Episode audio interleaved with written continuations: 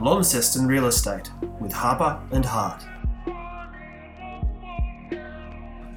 Well, here we are. Welcome to the first edition of the Harper Hart Show, Launceston Real Estate, and Josh Hart himself has decided to vacate, and in his place we have no other than Rick Fleming. Dean, it's an absolute pleasure to join you in Josh's absence today. I reckon it would be. You must feel pretty special.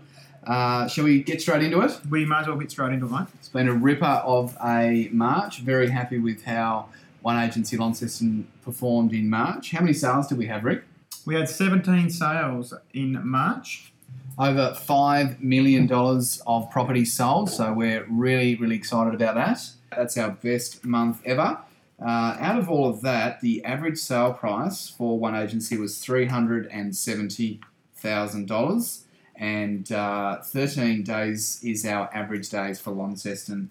The competition, so all of Launceston, is fifty-five days with the other agents. Um, so that actually makes us the top four out of nineteen agencies, so very, very happy about that. Dean, Josh did want to uh, just mention one of his properties that he uh, he did sell during that period, which was up in Stewart Street in East Launceston. What number was that one? That was number five, Stewart Street. Uh, Josh was wrapped with the result we got at that. Uh, we advertised that one in our price bracket, and Josh achieved the top of that bracket using one of our platinum marketing packages. Yeah, right. So these people invested in the marketing and they got the very best result they could ever imagine. Yeah, just doing a bit of research on that one now. He had that at six forty to six ninety-five, and uh, through competition and doing uh, Thursday, Friday and Saturday open homes, he achieved six hundred ninety-five thousand dollars. So uh, very ecstatic about that. I think a few people were high-fiving around here. And he also had a couple of blocks of land sell at Driver's Run. So Driver's Run's still performing very well. eighty percent sold out. eighty percent sold out, full page in today's guide. So, um, yeah, things are ticking along nicely. They are. Property management, Dean, how's that going? Yeah, we've got thirty-four properties under management with only sixty days uh, running. So uh, Renee Batchelor heading up our property management, and... Uh, Uh, well uh, backed up by Rochelle, so uh, things are moving well there as well. Can't complain about property management whatsoever.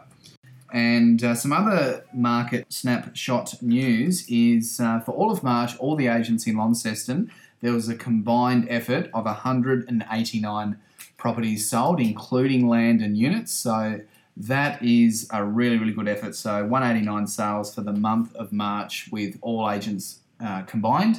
And, uh, Rick, you got a few little stats on Legana, which is appearing in the uh, Domain Property Guide today. Yeah, Dean, so your favourite little spot down there at Legana. In two thousand fourteen, there were thirty-two sales in Legana, uh, thirty-three days on market, which is pretty quick. So stuff in Legana is selling really quickly at this point in time. Yeah, it is in high demand, hot property down in Legana. There's a lot of land that...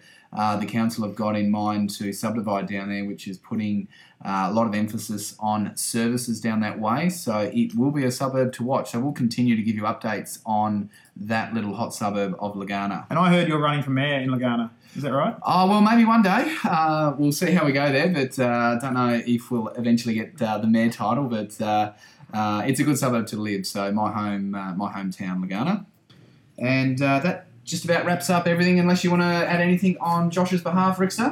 Uh, Josh loves all his vendors and he uh, wishes he could sell more houses.